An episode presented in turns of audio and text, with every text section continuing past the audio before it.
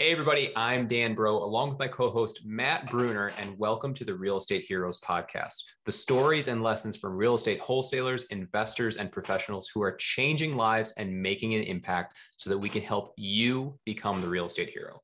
And just a quick reminder this is an exclusive live event for our students only, and they have the opportunity to ask questions and get answers to their biggest questions. So if you want to be one of those lucky few, head over to actiondanbro.com and schedule a call or sign up.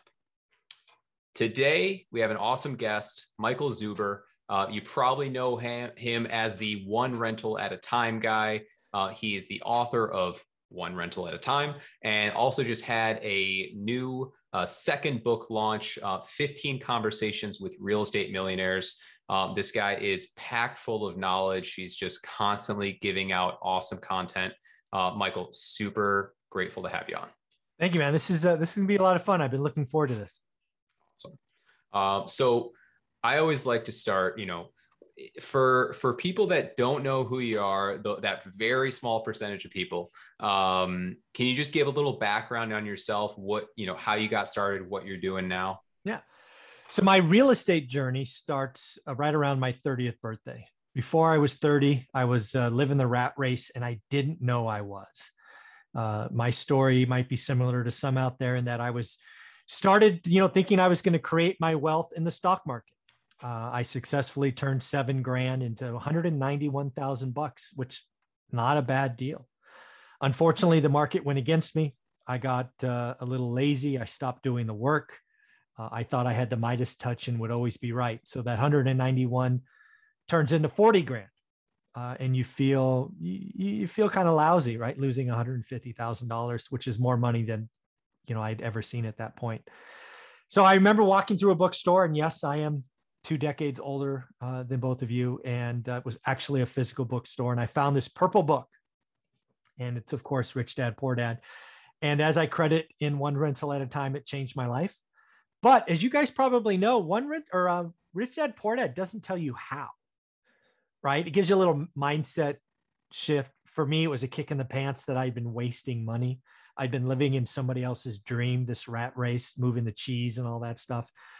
So I said, okay, you know, we're going to go that way. And, you know, we started looking at real estate. Didn't work where I lived. So we found a market about two and a half hours away, Fresno, California, and we haven't left. Uh, that journey um, was quite quite the run, right? My journey starts in 2002. Uh, of course, by 2006, seven, we had the greatest crash ever. So I'm an investor at that time, and stuff happens. Then there's this huge crash in 2010 was you know a very active year, and then the you know I've been doing this a long time, up and down, up and down, and I retired at 45, so 15 years in the making. Um, you know, so 2000 February 1st of 2018 was the year I left and now I've just been given back. I'm trying to, you know, originally with one rental at a time, just tried to try to show that full-time employees can do it. And now with 15 conversations with real estate millionaires, it's lots of ways to do it, right? Real estate is awesome because you can have real estate heroes wholesaling, flipping, syndication, uh, mobile home parks. Uh, you know, it's just lots of different ways. So the first book was my story after reading Rich Dad Poor Dad. The second book is 15 other people's stories uh, so again, trying to trying to trying to find a way to just get people to know that yes, they can do it. So that's what I'm trying yeah, to do. I love it. So what's your favorite way to invest? Well, again, you got to. I can only answer that. Um, so let's let's be clear, right? 15 years buy and hold. I bought out of the MLS. I didn't know any better. I had a buy box. Um, you know, I 1031 from houses to apartments. That was really cool, really profitable. Um, since leaving, I have flipped. I did BRRRRs back in 2010. I have not done short term, uh, and I've never syndicated. Uh, so it's just it's just us, right? Um, I'm kind of partial, at least today, to residential properties because I think we're staring at the 1970s. And if you don't know, 1970 to 79, interest rates went up. I think that's a fair guess that interest rates go up uh, this decade because they're remarkably low today. I, wages go up right? 1970 to 79 saw wages go up 87%. But oh, by the way, if you're a real estate investor, real estate doubled from 1970 to 79 and rent went up 117%. So if you're a residential landlord in, in 1970, you love 1979 because your property's doubled, cash flow explodes, and you're sitting at the low rate uh, of interest rates. So I think we're going to repeat the 70s. So I'm going to buy as much residential real estate as I can. Very cool. So you're talking one single family homes or including small multis? What do it's, you like? It's really the lending, right? So residential for most people is four units and below. If you're just starting out, I think the most, I think most people should house hack, right? If you're in your 20s, you should go buy a fourplex, live in it, live for free. Uh, plenty of people that, that getting on the property ladder is so important. And if you could do it in a fourplex with a three and a half or five percent down, your life your life will be fundamentally different your largest expense is housing mm-hmm. if you get paid to live where you live let me just tell you life gets really good really fast so most people should house hack 21 22 23 24 frankly and this is going to be a shocker most 35 or 40 year olds most of you should sell your house take the gain which is going to be tax free either 250 or 500 grand and yes, you should go buy a fourplex with a 5% down and be more liquid than you have ever been. So I think most people, uh, frankly, most people should house hack a fourplex today. Love it. Love that. So, with your new book, sounds like you're interviewing 15 millionaires, right? Mm-hmm. Like, what were some of the common things that were shared throughout those 15 interviews? Yeah, so all of them struggled. It, it is amazing, no matter where you come. If you're a single mom with five kids, you're a, you know a high school dropout, um, you're an engineer. Uh, everybody struggles. Real estate is not naturally easy for anyone. However, it is a skill, uh, and because it's a skill, it can be learned. Right? You join a group like yours, and you you, you do the same things, and, and and and you learn. Right? I call it a golf swing. You just practice till you get better. So first off, everybody struggles. It's slower for everyone. The second thing that really shocked me, and I only saw this because I wrote it a chapter at a time, right? I didn't look at the entire book until the 15 were done. Um, it's just how my process works, is how many of them started one area and then ultimately started to hold rentals. Because if you want to build wealth, like wealth, not income, wealth, you have to do it via holding assets. What you will quickly realize is the longer you hold properties that cash flow and have inflation, especially if we have inflation the next decade, which is hot, um, the only way to beat inflation is to own assets that go up. That's what people. That's that is what's going to crush people in the next three to four years. Is if you don't have assets, inflation is going to eat you alive. It's just going to suck. If you're living in the bottom or even the middle class and you don't have assets, you are in trouble.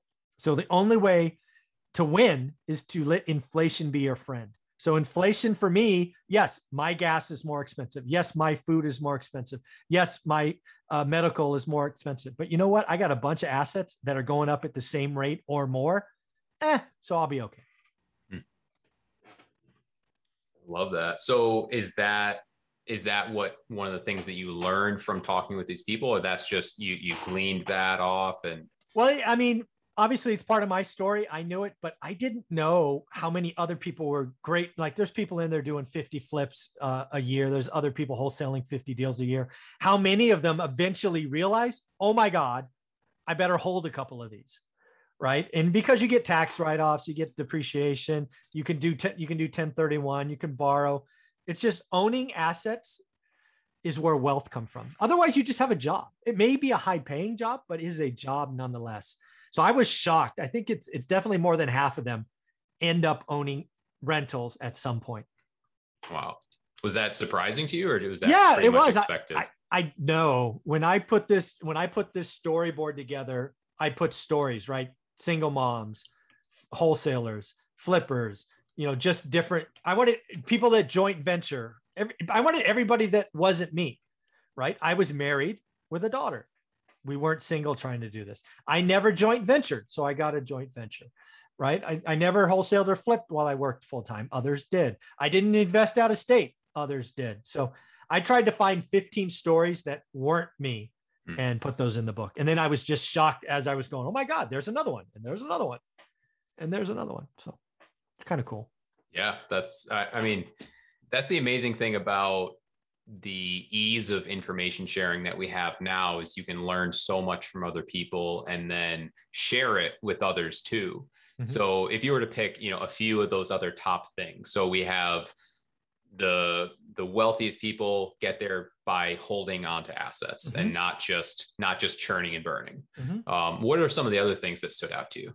The other thing is they all focused and got good at one thing. I believe too many real estate investors come in and treat it like a buffet. Oh, I want a little of that, a little of that, a little of that, a little of that. And that is a way to get nowhere fast with real estate investing. Mm-hmm. You, all of them declared what they were going to be. If you're going to wholesale, then wholesale. You're going to flip, flip. Uh, if you're going to buy and hold, buy and hold, right? If you're going to burr, burr. If you're going to go out of state, out of state.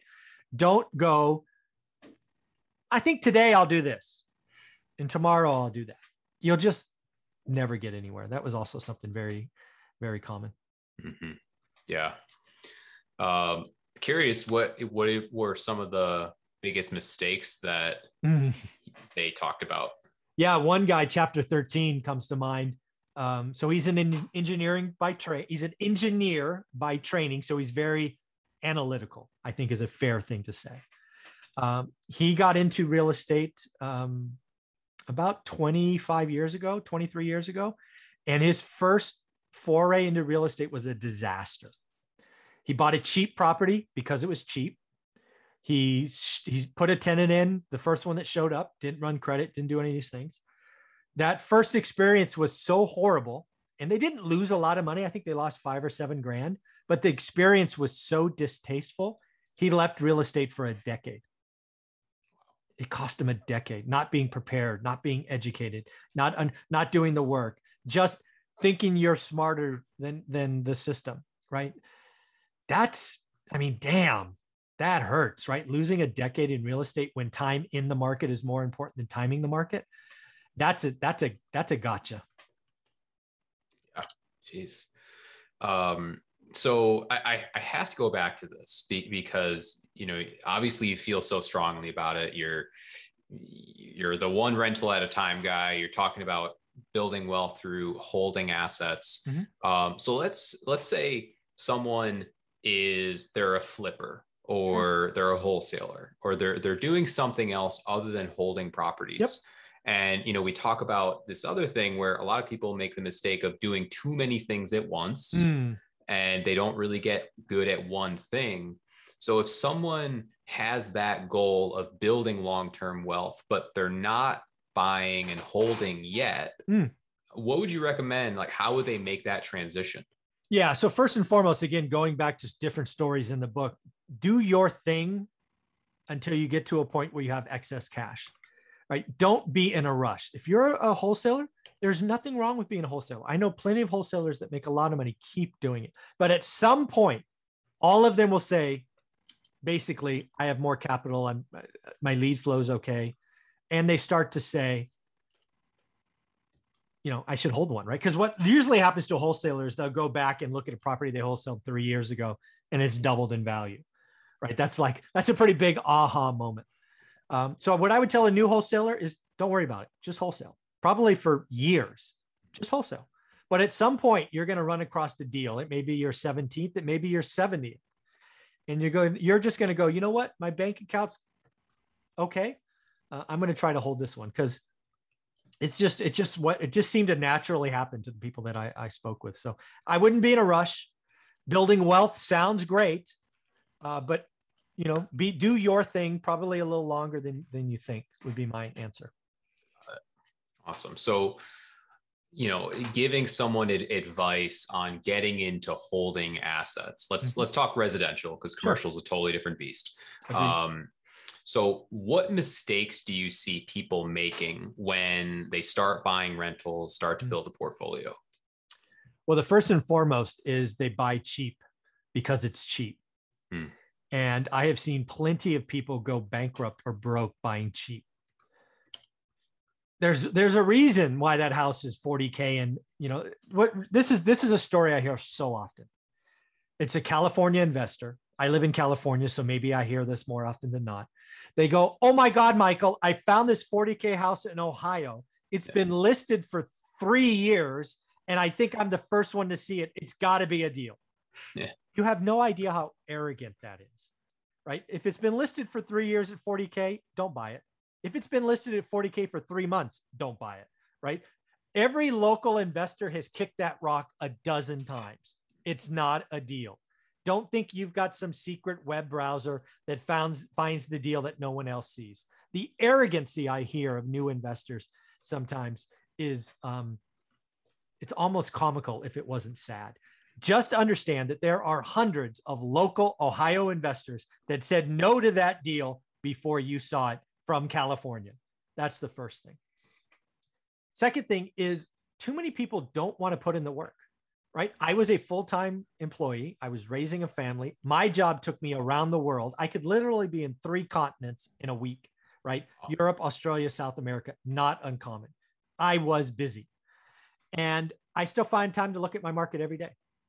I looked at one buy box, guys, for three almost three full years. Fresno's the market I invest in. It's a million people. My buy box was probably 5,000 homes. And at any one time, there was only 50 or 60 listed. I didn't have time to learn Fresno. Trust me, Mayfair is different than the Tower. Tower is different than Fig Garden. Fig Garden is different than Clovis. I couldn't do it. So appreciate it. Most new investors would do themselves a huge favor by getting more focused, not less. Hmm. So you mentioned a buy box. Like, what is your buy box? Like, what is So- a criteria you look so for?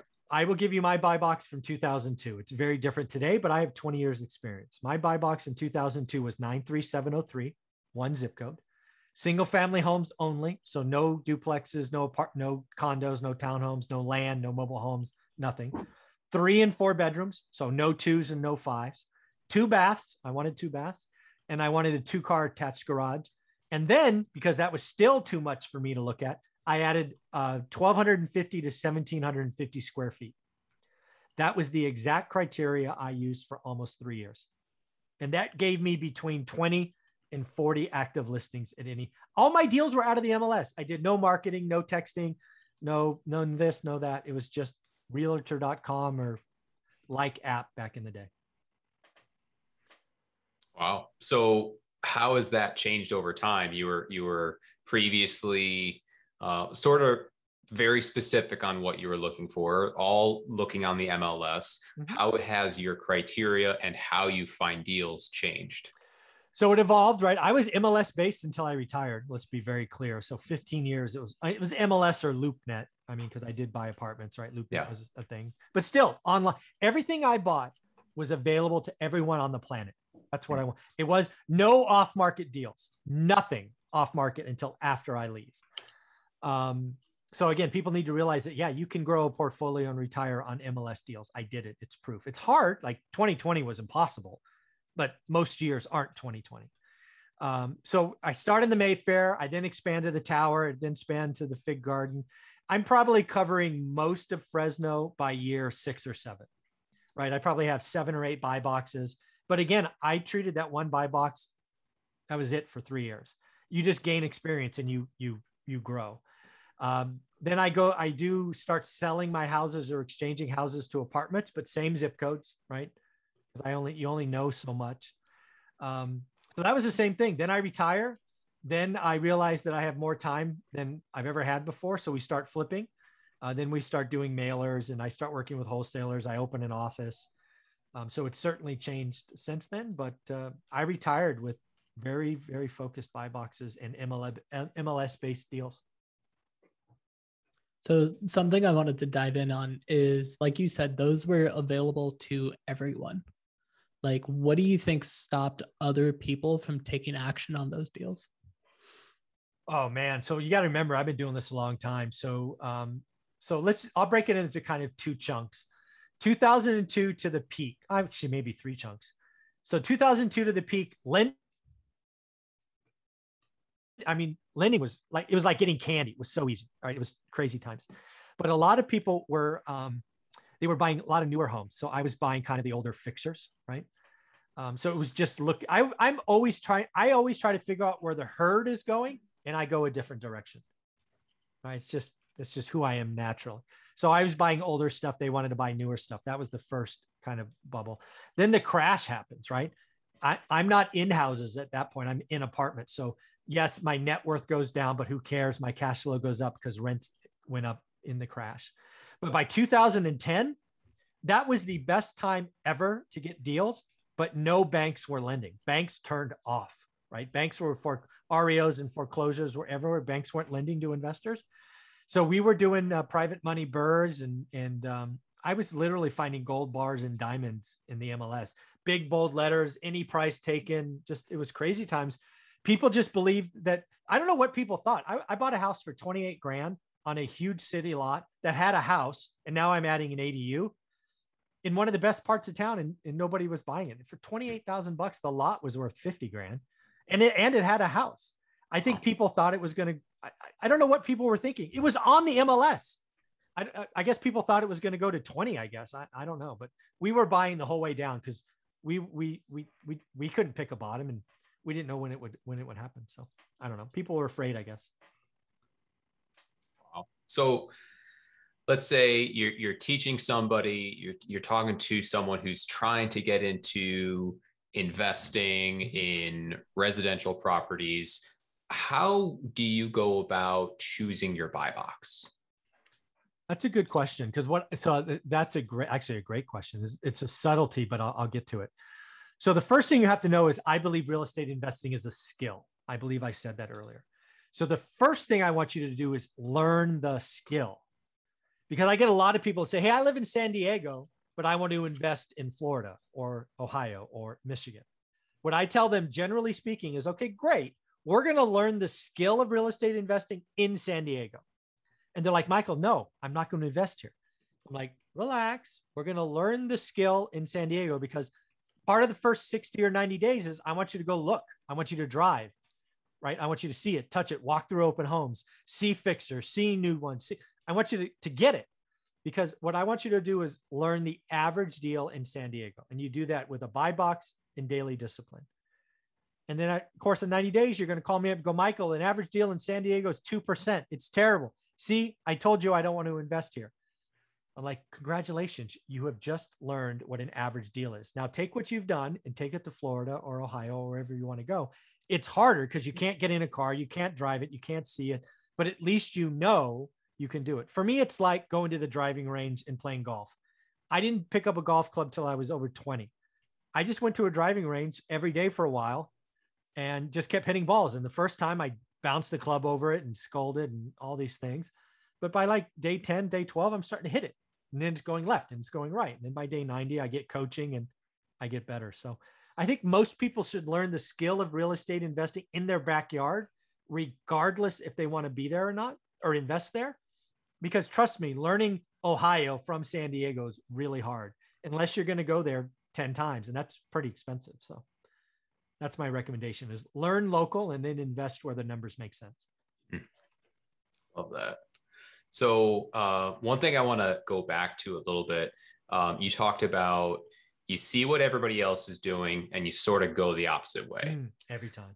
Um, what do you see everybody doing now that you're trying to avoid? Uh, today everybody's going um, they're doing syndications they're getting into multifamily deals which i think are going to blow up when interest rates go up I own some of these things and I've sold a couple. Uh, I think the cap rates today are historic lows. I believe people that are penciling deals today are doing them with unrealistic expectations. And I think when interest rates go up, uh, that will, of course, bring cap rates. Cap rates go up, values go down. And I believe there are plenty of limited partners that are going to be wiped out when all this happens. So I've spent the last year taking all of my debt and making them 30 year fixed because I do not want interest rate risk in 24 or 25. And that's why I'm only doing 30 year money deals, even if I have to pay a little bit more.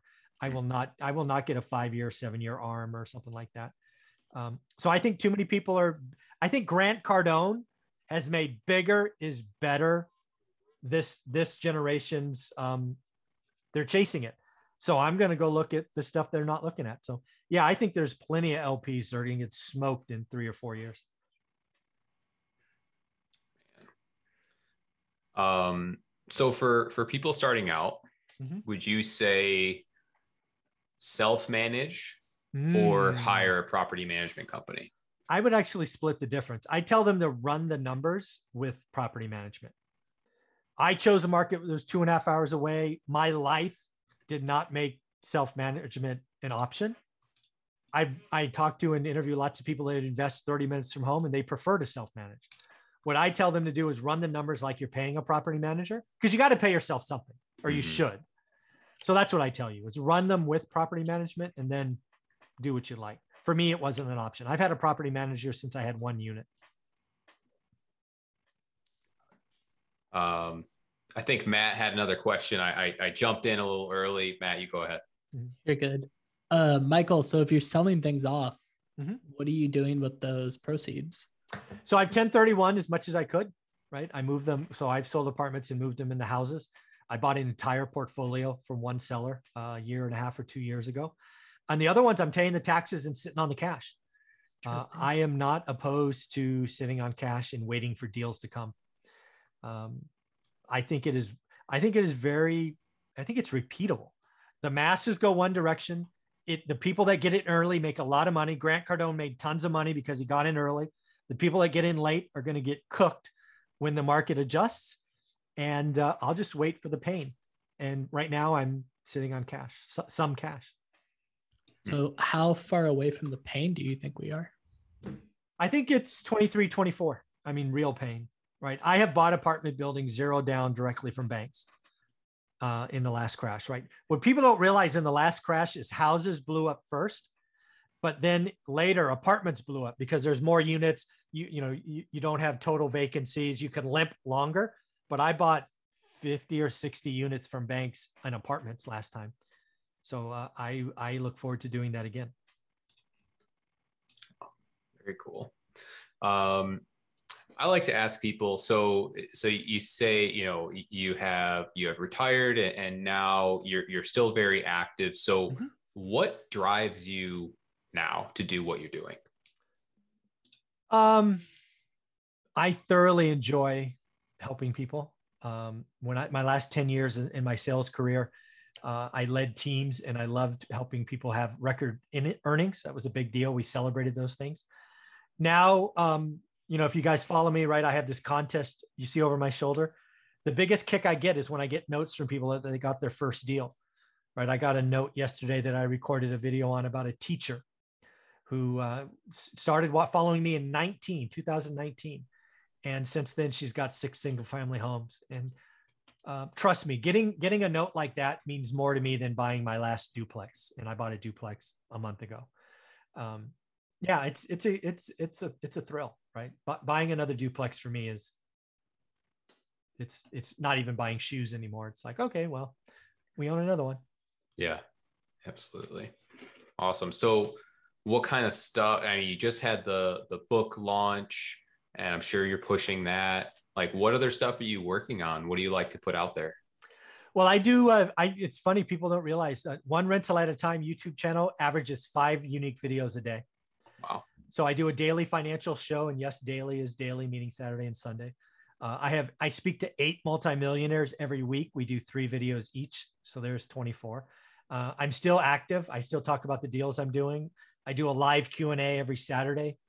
Um, so yeah, it's it's it's fun. Yeah. Wow. Yeah, that's very active. yeah, awesome. Um, so you know, looking through your journey, um, where you started, where you are now, what are some of the biggest mistakes that you made?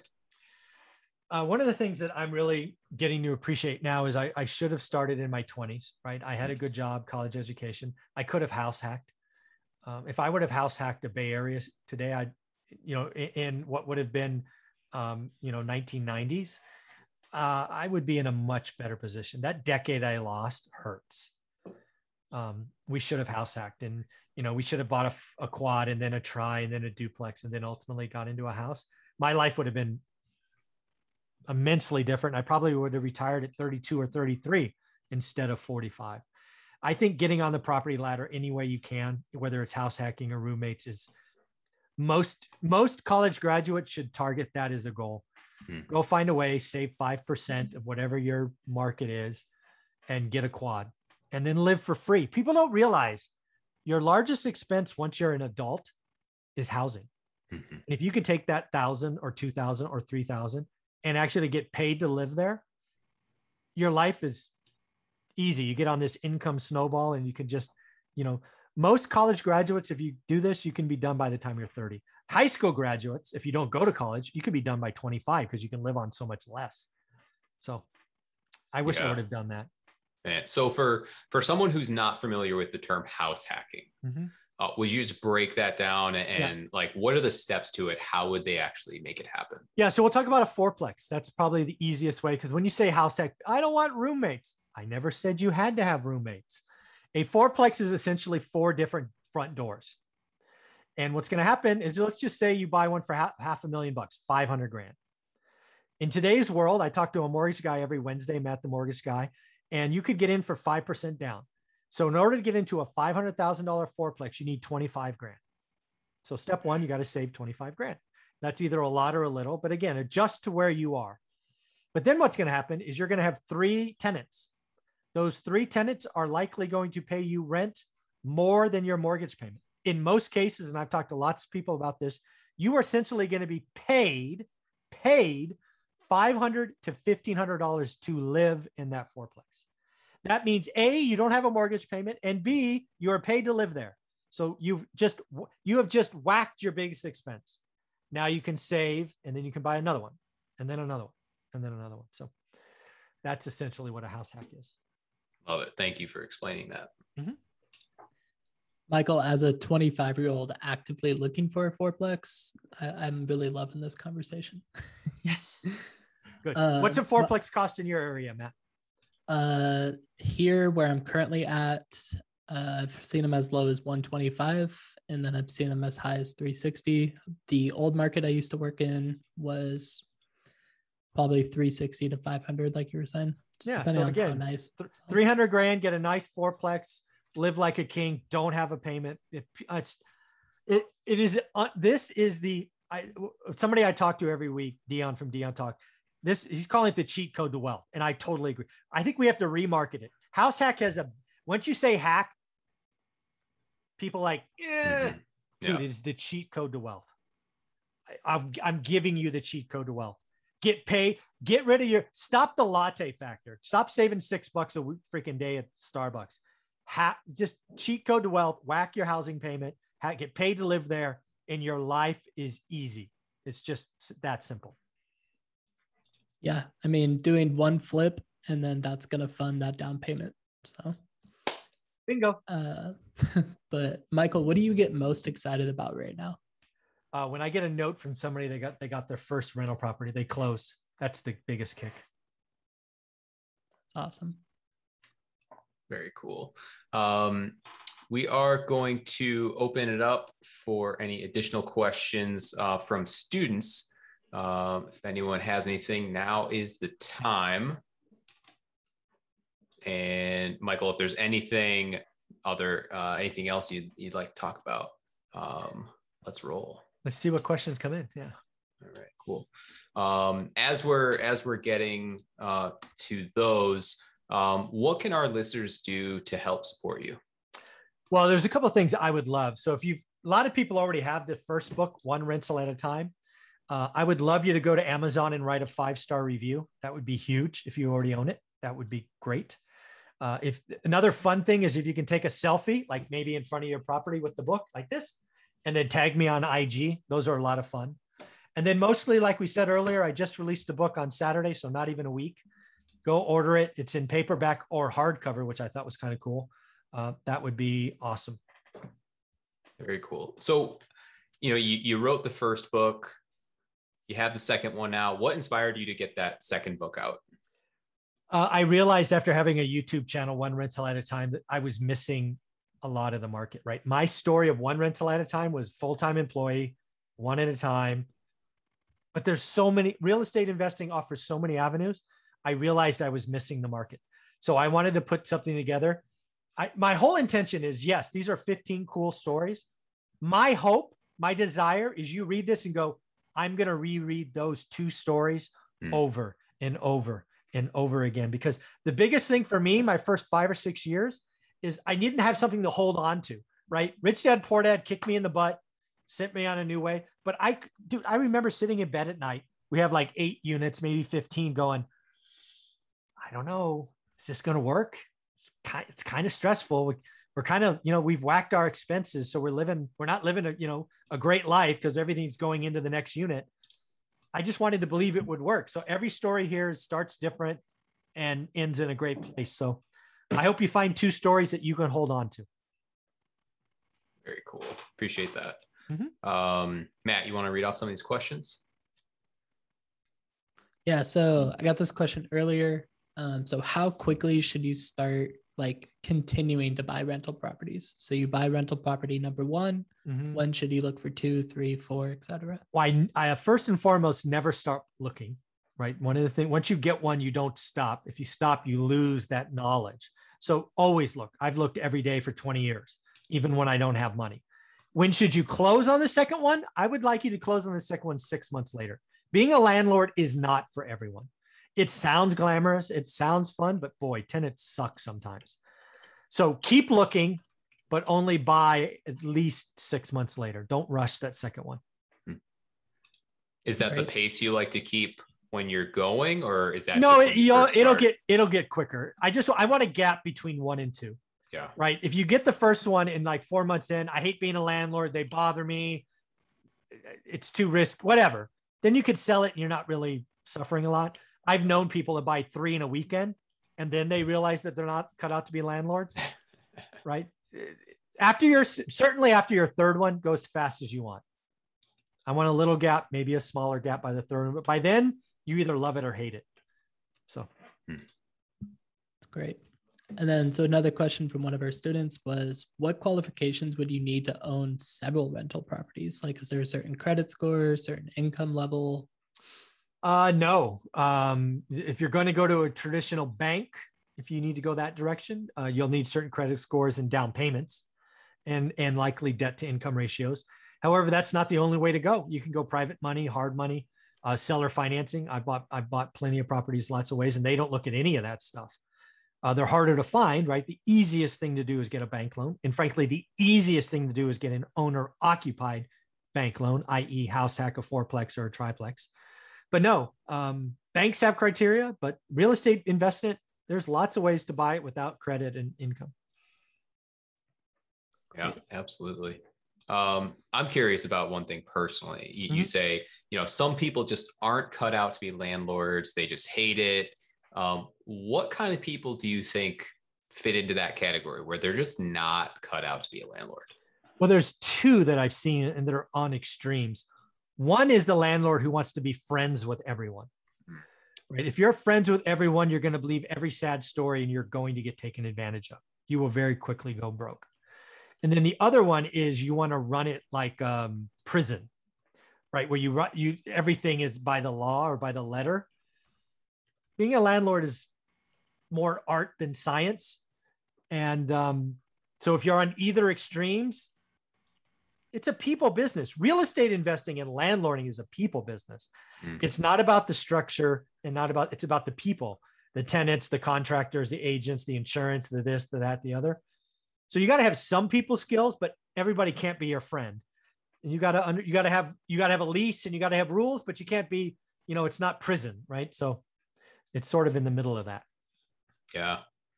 What kind of things do you do to try to, you know, either keep your tenants longer or get, you know, better rents Mm. or get the most value out of your properties? What, what Oh. kind of tips do you have there? That's a great question.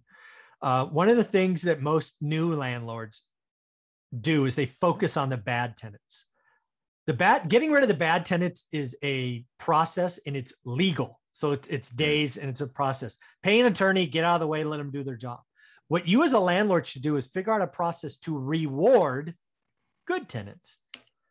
So something I did for a long time is is around Thanksgiving. If you paid rent all the time, is I I had a big package of you know Thanksgiving delivered. It turns out that not everybody wanted that. So then I started doing Christmas stuff, and then I started going at your anniversary. If you paid rent, I ask you, is there anything in the house that kind of bothers you? I've cleaned carpets. I've replaced a sink. Uh, I painted a bedroom. right? All little things that I would have done anyway, but now I'm tying it to a good activity. Mm. Thank you for paying rent for 12 months in a row on time. I would like to ask you is there something in this property that annoys you? Fix it. And do you do that every year? Every if you pay rent on time, you will get something from me. Absolutely. Awesome. I like that a lot. Yeah, because then it's something that you were already going to do, Yeah. But now they feel better about it because they feel like they're getting a bonus. Mhm. But so it just helps everybody. I yeah. love that. And they stay longer and their landlord cares. And they tell their they tell their friends, my landlord painted my daughter's bedroom pink because it's her favorite color. yeah. Guess what I get next time there's a vacancy at that apartment? Maybe one of their friends will come over. hmm That's great. So if um, let's say someone brand new, they're saying, I, you know, this sounds awesome. I wanted to get into rentals. I want to build wealth. Would you say start with single family or start with multi? Let's say they're past the house hacking stage. Mhm. You know, maybe that's, you know, they already own a property or, or something. They're just, Mhm. they're not going to Yeah. house hack. Sure. What would you recommend that they start with? Well, again, I, I don't want to prescribe to know their market. My market today, residential is the best yield. Do the math, do the work. Uh, there were times, there were 12 or 13 years of my career where apartments were flat out the better deal. And then Mm. we bought them. It's just not the case today. Maybe your market's different. I talked to some people where houses make absolutely no sense and they can only buy duplexes through quads. What I would tell you to do is don't guess. Spend the time, do the work, do the math, and let the math tell you what to buy. So when you say do the math, what are those key numbers that you're looking for? It's very simple. Uh, and to break it down here, it's there's two numbers.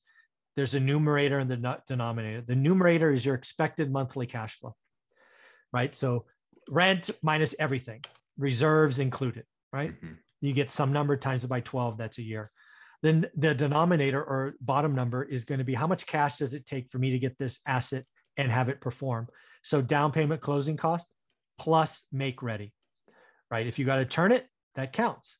If it's turnkey, then the answer is zero, but Mhm. include the turnkey. Uh, and then that produces a percentage, right?